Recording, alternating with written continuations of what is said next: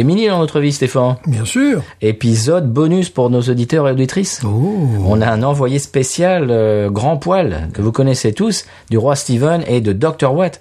Il est allé interviewer euh, dans la brasserie, euh, brasserie de la Hulotte et brasserie Aérofab. Ça, c'est remarquable. Ah oui, qui sont dans les mêmes locaux, qui nous écoutent au boulot d'ailleurs. Merci. Et on leur passe le bonjour. Et donc, euh, euh, bah, vous allez voir. Alors, je lui ai envoyé quelques questions euh, de notre part. Et puis après, évidemment, il est parti en, en live avec ses propres questions, sa propre interview. Vous verrez que c'est très très bien ficelé. Et on va écouter ça dans une minute. Et puis, donc voilà, Stéphane, euh, on, on laisse aux auditeurs le plaisir d'écouter euh, cette interview. Oui. On se retrouve après. Eh ben bonsoir, Grand Poil, reporter de l'extrême pour Binous USA. Les Français parlent aux expatriés. Salut Grand Poil. Salut. Eh ben je vais vous laisser vous présenter. Vas-y. Ouais, salut. Bah moi c'est Nico, euh, je suis brasseur à la brasserie La Hulotte. Donc là on est à Sautron, à côté de Nantes. On fait partie de la métropole nantaise. On est deux brasseries dans le même local et moi je m'occupe de La Hulotte. C'est un endroit où on vient fabriquer ses bières. Et salut, moi c'est Charles, euh, brasseur de la brasserie Aérofab. Donc dans- on partage les locaux avec la brasserie de la Hulotte à Sautron. Euh, et nous, du coup, on brasse des bières. Euh, on brasse des bières. Très bien. Et donc ce soir on, va- on déguste en parlant une petite, euh, une petite brise, session IPA de- d'Aérofab. C'est ça. Alors du coup, on va peut-être commencer par Aérofab et venir après à la Hulotte en termes de, de transfert de, de- j'ai envie de dire d'histoire par rapport à, à votre local. Qu'est-ce qui vous a amené à, à Sautron euh, pour euh, du coup Aérofab? Euh, un peu le hasard, on cherchait un, on est nantais, on voulait monter une brasserie dans la région. Euh, de monter une brasserie sur Nantes même, c'est assez compliqué parce que c'est une ville qui est en plein développement, il n'y a pas beaucoup de locaux disponibles. Donc on a cherché pendant six mois, on a visité des logos en périph- des locaux en périphérie de Nantes euh, pendant six mois, et puis on a trouvé ce local qui correspondait à nos critères en termes de surface, d'accessibilité. J'imagine que les loyers doivent commencer à être costauds aussi à Nantes. euh. Ouais, c'est ça. Déjà à Sautron, c'est pas donné, mais, mais à Nantes, ouais, c'était carrément hors de prix. ouais. Donc c'est des critères assez pragmatiques qui nous ont ramenés euh, ici. Ok, très bien. Et la Hulotte du coup? Donc en fait, euh, moi, ça faisait trois ans que je faisais l'activité à Carquefou et j'ai déménagé pour euh, venir avec euh, la brasserie Aérofab, partager les mêmes locaux. Et ouais, effectivement, dans la recherche de local, il y a aussi, ben, on rentre pas mal de malt, on rentre pas mal de conditionnement. Il faut aussi un accès facile. Aujourd'hui, les brasseries urbaines, c'est sympa, mais ben, faut quand même pas mal de, il y a pas mal de conditionnement, il y a pas mal de manutention. Il faut vite de la place et pouvoir faire venir des gros camions. D'accord, donc du coup c'est un partenariat qui s'est créé, on va dire, quelque part un peu naturellement, si de ce que j'ai compris.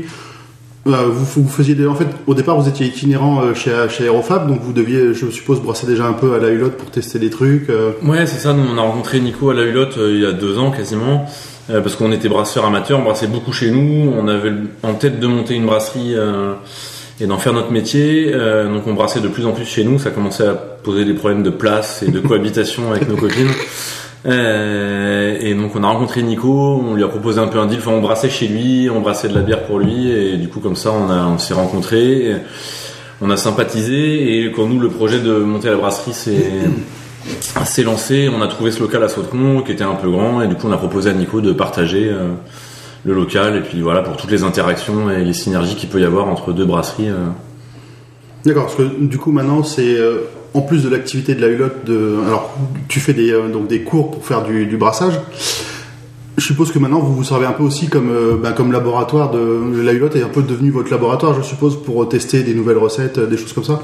Ouais carrément, c'était déjà le cas euh, quand on était euh, Gypsy. euh, pendant deux ans quasiment on, brassait, on a brassé toutes nos bières à la Hulotte. ouais. Ok. Et puis bah là en fait euh, faire des tests, on peut brasser par exemple 6 ou 7 fois la même recette en changeant que un ingrédient, que le malt, que le houblon, que la levure. Et après ce qu'on peut faire c'est mettre en dégustation au bar euh, juste à côté pour avoir les avis, les retours des clients avant de lancer la production en plus grande quantité. Ouais, c'est pas mal. Et du coup, la Hulotte, euh, tu n'as plus, plus de bière à toi pour le moment. Aujourd'hui Tu faisais euh, ce que tu faisais avant. Oui. Aujourd'hui, non. J'ai vendu mon matos pour m'installer euh, avec les gars. Ça faisait un peu doublon. Moi, je brassais que 200 litres par 200 litres. Ici, l'unité de brassage, elle fait 1500 litres, donc on n'est pas sur la même euh, sur la même échelle. Et, donc, bah moi, en fait, ça m'a permis de me recentrer sur euh, sur les ateliers. Finalement, dans un premier temps, c'est pas mal. Ok. Côté, euh, côté aérofab, alors on va pas, je sais quelques questions de, de Patrice qui m'a fourni ça. Il se demandait en fait quelles étaient les influences niveau brasserie? Euh, C'est un peu ce que tu nous as expliqué. Quel- Qu'est-ce qui vous a donné envie de faire en fait les le type de bière que vous faites? Ouais, bah nous c'est toute la tendance craft euh, actuelle quoi, et notamment pas mal de brasseries américaines, des brasseries anglaises, euh, et en, Fr- et en France il n'y a pas beaucoup de brasseries qui étaient sur ce style-là euh, dans les dernières années. Euh, nous c'est vraiment nos sources d'inspiration. Donc on est vraiment sur des bières très très houblonnées quoi finalement. ouais, on est clairement sur les tendances de bière euh, super houblonnées. ouais. Ok. Et côté la Hulotte, t'avais toi, dans, dans ton toi, t'avais un style de préférence avant quand tu faisais des bières et surtout maintenant où tu participes un peu à la vie d'Aérofab? Alors en fait, euh, moi c'est les clients qui choisissent leurs recettes. Donc j'ai 6 ou 7 recettes à chaque atelier et on peut choisir bah, la double belge, l'ambré, la bière du Nord, une stout, des bières un peu plus houblonnées. En fait, moi c'est mes clients qui choisissent et je vais dire que 70% de mes clients choisissent la double belge. Voilà. Donc euh, pas vraiment le style, Ouais. mais peut-être aussi par mes connaissances. En fait, après on fait aussi des dégustations euh, de bières d'aérofab et Mm. d'ailleurs. Et euh, il y a pas mal de gens qui sont surpris du goût qu'on peut avoir en fait. Quand tu dis qu'ils choisissent leur, euh, en fait, t'as- donc tu dis t'as un pack de recettes, mais est-ce que eux peuvent euh, choisir des ingrédients qui sont pas forcément présents dans tes recettes ou euh, venir avec leurs idées ou même des fois leurs ingrédients pour euh, faire ces ateliers? Alors ça, ça touche pas une grande partie des clients, mais effectivement, il y a déjà des gens qui ont brassé. Bah, ils peuvent, venir- on peut venir avec les houblons de son jardin, on peut, on peut rajouter ce qu'on veut. On fait vraiment sa bière.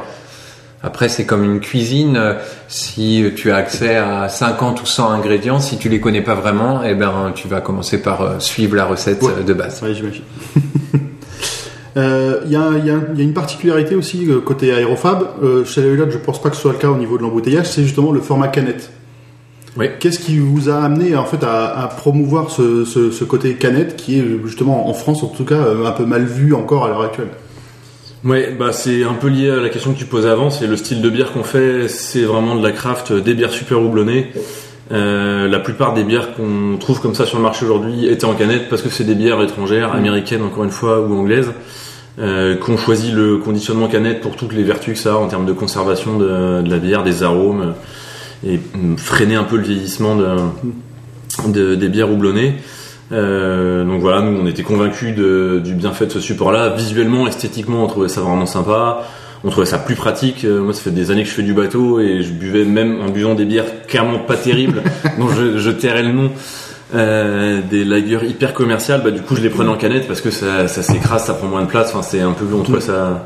Enfin moi ça a toujours été un réflexe la canette, Euh, donc voilà ça s'imposait. En dehors de l'image, c'est le seul frein qui nous a fait hésiter pendant longtemps.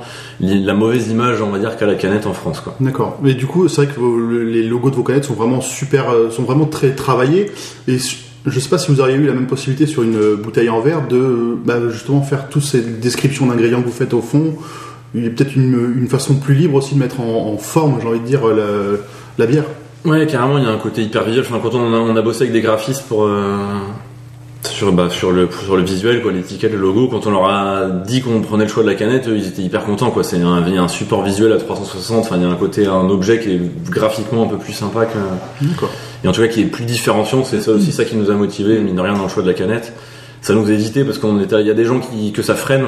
Mais en tout cas, ce qui est sûr, c'est qu'on va peut-être choquer, on va peut-être déplaire, mais en tout cas, on va se faire remarquer, quoi. D'accord. Donc ça, ça, ça nous a convaincu de dire allez, faut tenter le coup. euh, Ouais, après, je il y a tellement que d'avantages à la canette que. dans les caves et tout ça, ça doit pas être encore euh, quelque chose de très répandu et peut-être un frein aussi au départ, en tout cas au départ à, à votre implantation euh, dans le coin. C'est ce qu'on s'est dit quand on s'est lancé. Et en fait, on a été plutôt surpris de, du retour des caves, quoi. Parce que la plupart des cavistes étaient conscients des arguments euh, en termes de qualité et de conservation de la bière de la canette. quoi. Et côté euh, tu es sur de la canette aussi pour les euh, pour, pour les kits ou l'embou- l'embouteillage est vraiment sur, sur de la bouteille, euh, sur des euh, je sais pas en fait du tout comment ça marche. Alors non, c'est que des bouteilles, c'est que des grandes bouteilles de 75 centilitres. C'est un point de vue technique, c'est-à-dire que les clients viennent eux-mêmes faire leur propre embouteillage et on fait ce qu'on appelle la refermentation en bouteille. On remet du sucre pour, pour remettre du gaz dans la bière et ça on peut pas le faire euh, dans les canettes. Enfin en fait on peut difficilement fabriquer des canettes en petite série en fait euh, pour avoir quelque chose de qualité. La bouteille elle a ce côté plus facile en fait. Pour faire des bières à la maison on fait tout le temps des bières en bouteille. J'imagine que si tu fais de la refermentation dans une dans une canette, t'as plus de chances que la canette elle te pète à la gueule qu'une bouteille en verre euh, qui va peut-être mieux supporter la pression. t'as tout compris. Très bien. un peu, une question qui s'adresse un peu à vous deux, c'est euh, qu'est-ce que vous avez goûté comme, euh, comme bière un peu différente? Qu'est-ce qui vous a donné envie En fait, alors, la Hulotte, déjà, qu'est-ce qui t'a donné toi envie de choisir tes, tes recettes? Euh, moi, mon but, c'est de, mon objectif, c'est de proposer un panel de bières, parce qu'en fait, euh, le but, c'est les gens viennent fabriquer leur bière. Donc, il y a la bière de blé, à l'allemande, il y a la, la bière du Nord, la bière de garde, etc. Moi, mon but, c'était de faire tous les pas, de proposer un grand panel de bières, en fait, avoir vraiment le choix en fonction de ce qu'on aime. D'accord. Voilà. Et de pouvoir justement avoir un peu des, des, des j'ai envie d'avoir des avis divergents en fonction de, de tes, des recettes que tu proposes, comme tu disais tout à l'heure, de la belge, de l'américaine, des choses comme ça. Ouais, voilà, c'est ça. Et puis bah, après, on répond à plusieurs clientèles. Donc, je fais aussi des American Pale Ale, des IPA qui vont un peu plus s'approcher du style d'Aérofab. Mais euh, beaucoup de clients aiment beaucoup le côté euh, sucré qui reste, par exemple, dans une bière belge. Voilà. Et du coup, le, le sujet qui intéresse très fortement Fabrice, parce que c'est un peu son style de bière préféré, c'est les New England IPAs. Qu'est-ce qui, enfin, est-ce que vous, vous en avez goûté d'autres Qu'est-ce que vous connaissez en, en New England IPAs qui vous ont donné, enfin, côté Aérofab, donné envie d'en faire et de proposer ce style-là qui est, pour le coup, en France, euh, encore une fois, très très peu répandu. Et pareil derrière à la Hulotte, euh, alors justement de pas l'intégrer, euh, peut-être parce que c'est plus difficile. Vas-y, côté. Ouais. bah, nous, c'était une évidence qu'on voulait brasser ça le jour où on en a goûté une, quoi. Alors, c'était des bières anglaises. Il y a pas mal de brasseries en Angleterre qui font ça depuis quelques années. Euh, Cloudwater, qui est la brasserie, je pense, qui a influencé euh, beaucoup, beaucoup de monde en Europe euh, sur ce style de bière. Euh, et bah, nous, le- la première fois qu'on en a bu une, c'est qu'un. C'est, clairement un truc révolutionnaire par rapport à tout ce qu'on avait pu boire avant. Et donc on s'est dit mais c'est trop bon et il faut qu'on brasse ça absolument. Enfin c'était c'est vraiment devenu une évidence. Du coup on a galéré beaucoup pendant des mois et des mois en brasseur amateur pour essayer de sortir parce que c'est un style de bière assez compliqué à brasser. Enfin c'est pas très dur à brasser mais euh, c'est vraiment un travail du houblon à froid et qui est un peu compliqué en termes de brassage amateur, notamment pour lutter contre l'oxygène euh, et tout un tas de trucs qui font que c'est des bières qui se conservent assez mal quoi. Euh, mais à force d'acharnement et d'obstination, on a fini par réussir à faire quelques petits brassins amateurs qui, qui tenaient la route. Et puis ça nous a permis de vraiment s'améliorer, de se professionnaliser un peu là-dedans et de passer le cap là-dessus. Mais donc ça fait partie des premières bières quasiment qu'on a brassées en gypsy. euh. D'accord. Ok. Mais du coup, je suppose qu'une partie de sa réponse fait que toi, tu ne proposes pas ça. À... Alors oui, en fait, il faut, énormément purger au CO2 dans les transferts. C'est une bière hyper technique. Moi, la première fois que j'en ai goûté, je savais pas ce que c'était une NAIPA. En fait, les gars, ils laissaient dans mon frigo euh, à la brasserie des canettes où il n'y avait pas d'étiquette dessus. Les étiquetaient leur bière test et j'ai ouvert une bière. J'ai goûté, hein, je savais pas, et j'avais jamais goûté un truc comme ça, quoi. Et moi, je me suis dit, mais c'est, hyper bon, quoi. Et donc, en fait, voilà, je connaissais pas le style. Depuis, j'en ai goûté pas mal. Il y a quelques brasseries françaises maintenant qui en font des assez sympas. Mais moi, c'est vraiment euh, par hasard et effectivement, ça a rien à voir avec, euh, avec les autres bières. Alors, moi, mon expérience avec les NEPA, ça a été euh, Binous d'abord qui en a parlé. Je connaissais pas du tout le style. J'étais, en fait, avant d'écouter Binous, j'étais assez, je connaissais quelques trucs à droite à gauche. Je faisais des petits essais, mais les, les styles comme ça qui sont peu représentés en supermarché, qui était quand même ma source d'approvisionnement principale, étaient, euh, étaient néant. Et la première que j'ai goûtée, c'était euh, justement celle d'Aérofab. Ma première expérience a été très rude. C'est un style, un peu comme quand on commence les IPA, ça peut être un peu compliqué. Les New England, quand on les commence, je trouve que c'est pareil en termes de goût, en termes de tout ce qu'il y a dedans, j'ai pas apprécié. Du coup, je suis allé voir mon cahier, j'ai dit vas-y, conseille-moi euh, une ou deux NEPA que je me mette au style. euh, Et je suis passé sur un truc, je crois que c'est New Belgium, c'est Choc-a-Block. Ouais. Je crois que c'est celle-là qui s'appelle. Et une autre qui est, j'ai oublié son nom, je ne sais plus du tout. Mais voilà, des trucs plus, plus soft, plus facile, euh, plus facile comment dire, à appréhender. Et du coup, là, là, là, bah, j'ai goûté la, la NEPA euh, ce week-end et, euh, et là, ça passe beaucoup mieux. Ça- une fois que le palais, ça- je pense que c'est IPA comme euh, New England, c'est un truc que le palais doit s'habituer un minimum. Faut, faut savoir, faut savoir le s'y mettre quoi. Ouais, carrément. Bah, je trouve, du coup, la, la note devait être pas suffisamment bien faite pour que tu tombes pas sous le charme direct. Moi, c'est justement le propre de la New England IPA par rapport à une IPA classique. L'IPA classique, c'est souvent porté sur l'amertume, en tout cas l'IPA un peu historique, euh, avec des houblonnages plus à chaud. Donc on a une bière qui va être amère, donc moins facile d'accès. Pour moi, la NEPA, c'est le truc, c'est un jus de fruits, quoi. Donc ça doit être doux, ça doit être onctueux, ça doit être fruité. Et ça, ça plaît pas à tout le monde, mais ça plaît à une majorité de gens, en fait. C'est des goûts euh, qui sont un peu euh, un truc doux, sucré, fruité. C'est quand même on est un peu loin de la bière, quoi. C'est un peu Ouais. le jus de fruits. Mais pour, pour le les coup, enfants, je mais- l'ai je l'ai retrouvé plus, plus facilement ce côté un peu jus de fruits dans les Easy IPA. J'en ai goûté il y a pas très longtemps des trucs euh, américains qui passaient. Et là, le, le côté, euh, ben justement, le fait que ce soit bien trouble, ça ressemble à un, déjà un rythme de visuel, ça ressemble à un jus de fruits. Et à goûter, c'est vrai que l'odeur et euh, le- même là pour le coup la vôtre comme la plupart de celles que j'ai ouvertes, l'odeur euh, pétonnée. Mm. Et en bouche, on, on retrouve pas le sucre auquel on s'attend quand on, on a Mm. toutes ces odeurs de, de fruits et ces notes de fleurs. C'est, c'est, surprenant. C'est vrai que c'était vraiment, euh, vraiment top. En fait, dans les, en fait, les brasseries euh, françaises qui maîtrisent le style Neipa, je sais pas, je pense, si je dis qu'il y en a 10, je pense que euh, y est, quoi. Il y a vraiment pas beaucoup de, mais parce que c'est, c'est assez instable, c'est assez technique, euh, voilà. Alors que si on va aux États-Unis, les Neipa, euh, il y a une brasserie sur deux qui en propose, quoi. Oui, et puis après, je, je me dis aussi que pour la plupart des brasseries, même surtout pour une petite brasserie, c'est peut-être pas c'est, peut-être plutôt euh, d'un, d'un inconvénient qu'il y ait une conversation aussi courte de la bière, parce que non, enfin, ce que ce que ce qu'il nous disait, c'est que quand même une bière euh, houblonnée comme ça, ça, ça vieillit très mal. Au bout de quelques mois, déjà, elle a plus, elle va plus avoir la même le même goût, la même la même qualité, en, en- que ce soit en canette ou en bouteille. Ouais. Bah, justement, je pense que c'est plutôt un avantage des petites brasseries. Enfin, nous, on fait ça et c'est pas trop un problème parce qu'on fait des petits volumes D'accord. et donc qui sont écoulés assez rapidement. Et on est sûr que nos bières, enfin, on espère qu'elles vont être consommées dans les dans les mois qui viennent. Quoi. Une très grosse brasserie euh, qui commence à brasser des énormes volumes, euh, elle est obligée de stocker un peu plus. Ouais. Elle envoie des fûts et des canettes à, à des kilomètres de là qui vont passer par des distributeurs, se retrouver dans des des caves ou des supermarchés euh, plusieurs mois après. Ils maîtrisent beaucoup moins la, la chaîne et donc les Plus ou moins bien stocké en plus. plus ou moins bien stocké, clairement. Et donc, il y a un consommateur qui peut se retrouver à ouvrir une NEPA au bout de 7 mois parce qu'il va l'acheter. Lui, il la stocke deux mois chez lui en plus. Et là, Ouais. du coup, on s'approche du, du carnage, quoi. Ok. Je voulais revenir juste sur l'em- l'embouteillage euh, côté la, à à la hulotte. Quand tu fais l'embouteillage, tu le fais, tu le fais dans les locaux? T'as euh, as tout le matos qu'il faut pour faire l'embouteillage directement ici. euh, Ça se passe comment? J'ai jamais vu, j'ai jamais vu fait ni vu comment. Alors en fait, faut pas s'imaginer une grosse ligne d'embouteillage. Euh, tu as un seau avec une tige vers le bas et tu remplis les bouteilles comme ça, tout simplement.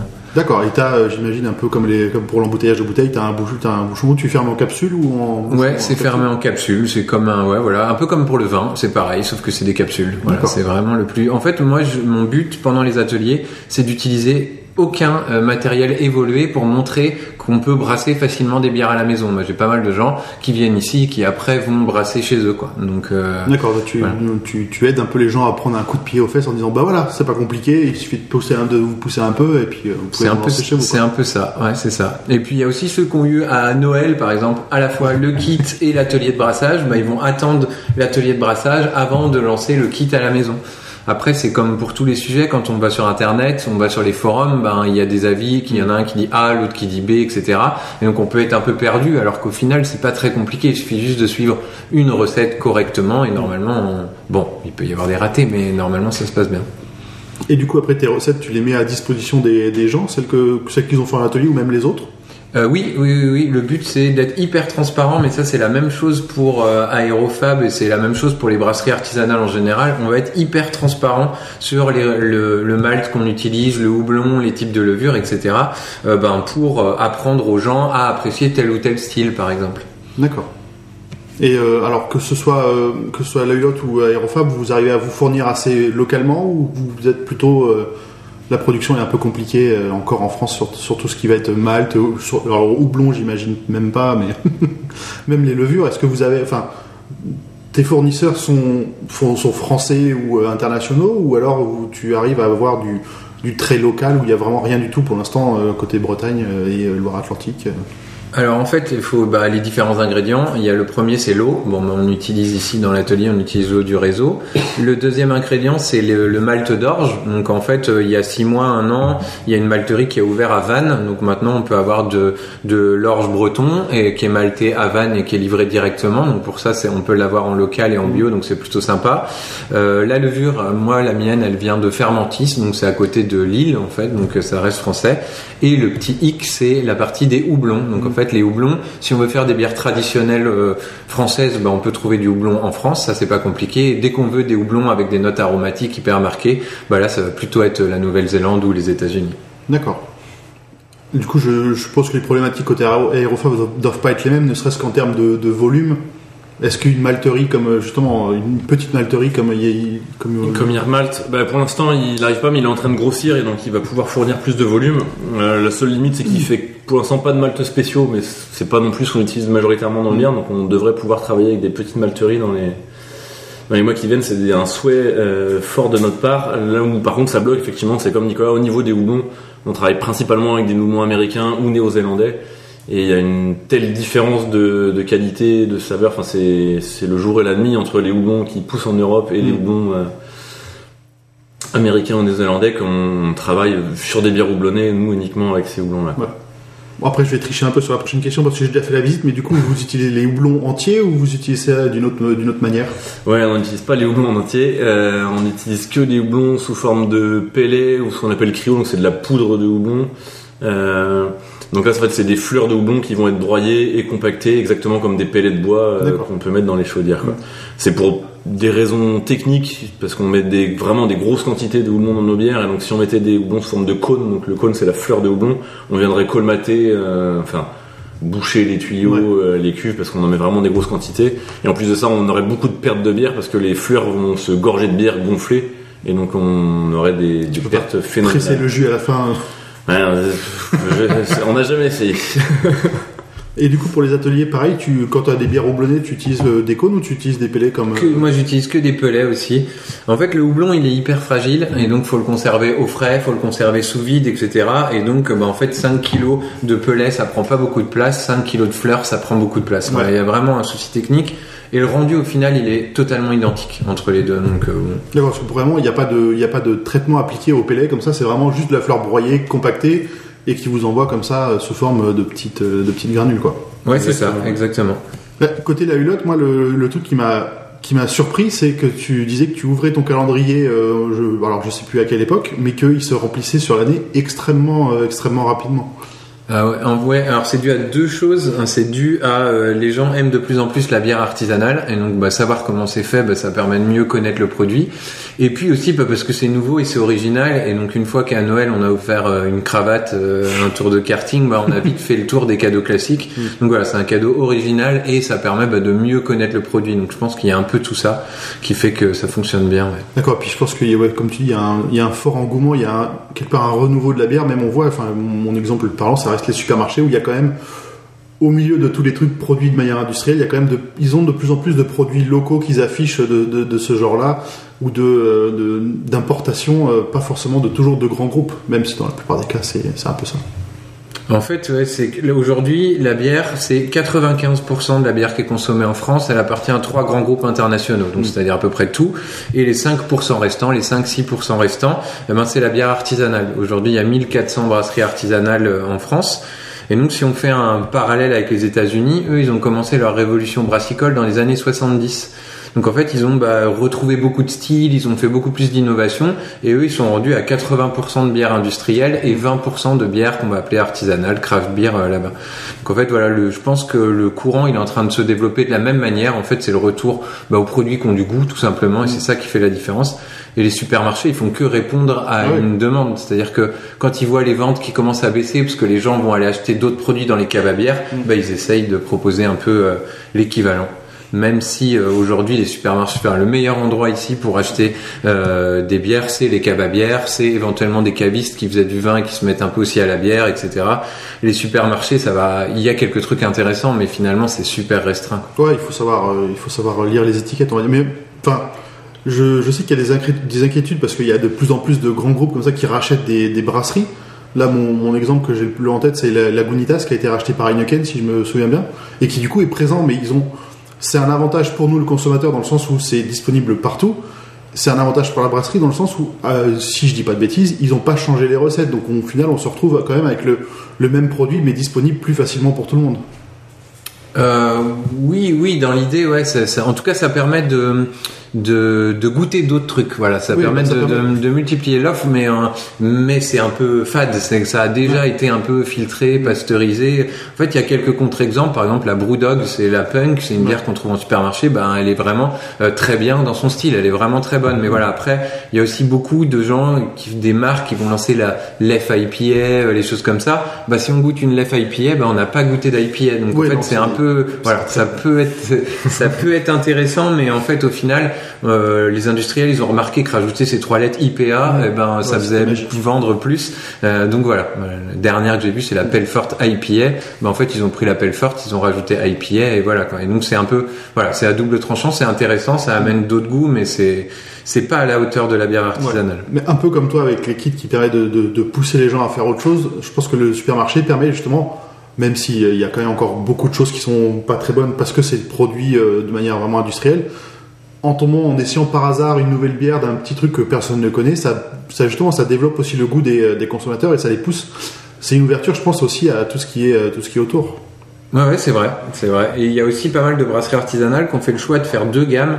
Euh, une gamme qui est uniquement en vente dans les bars, dans les caves spécialisées, et une autre gamme qui est en vente dans les supermarchés. Donc c'est des bières qui vont peut-être moins aller au bleu, parce qu'il y a la recherche du coût aussi quand on vend dans les supermarchés.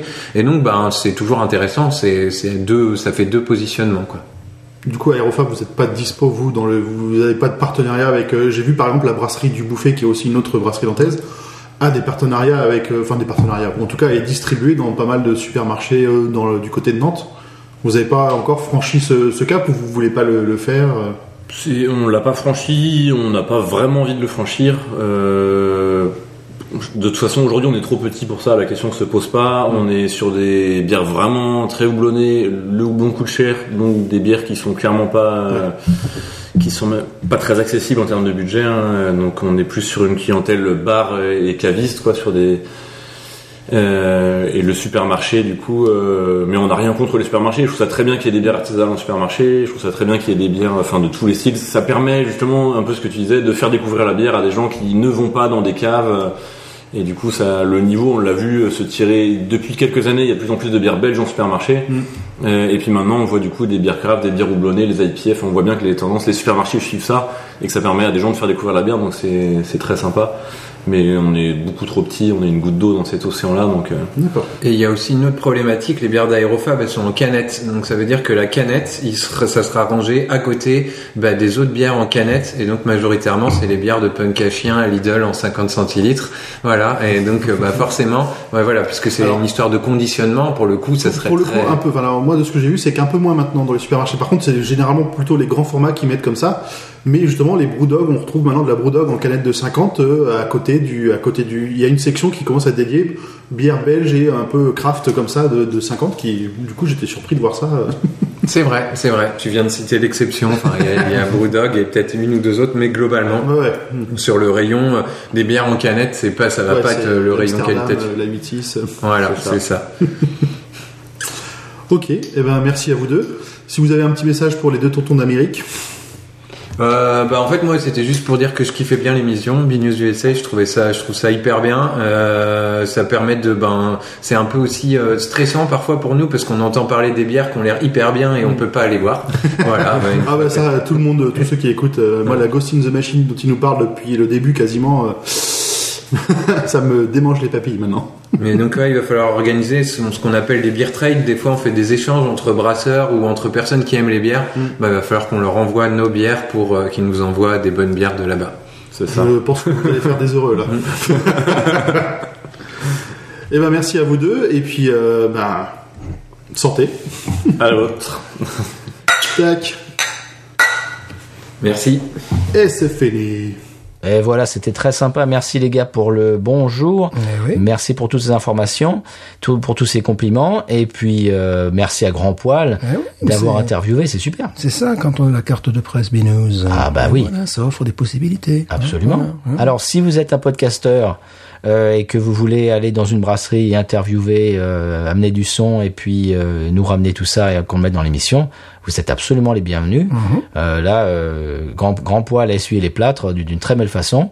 Et si vous voulez, vous pouvez postuler euh, au grade de reporter Binous sans frontières. Voilà, La carte de presse BSF, BSF. ça le fait quand même. Bah oui, à côté de BFM, il y a BSF. Ah oui, c'est mieux.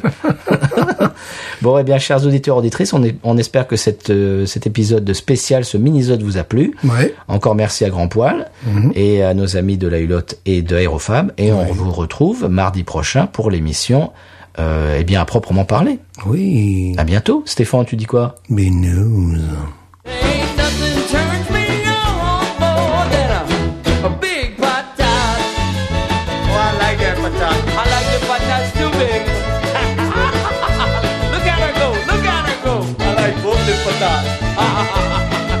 We should watch it, we should watch it, we should watch it.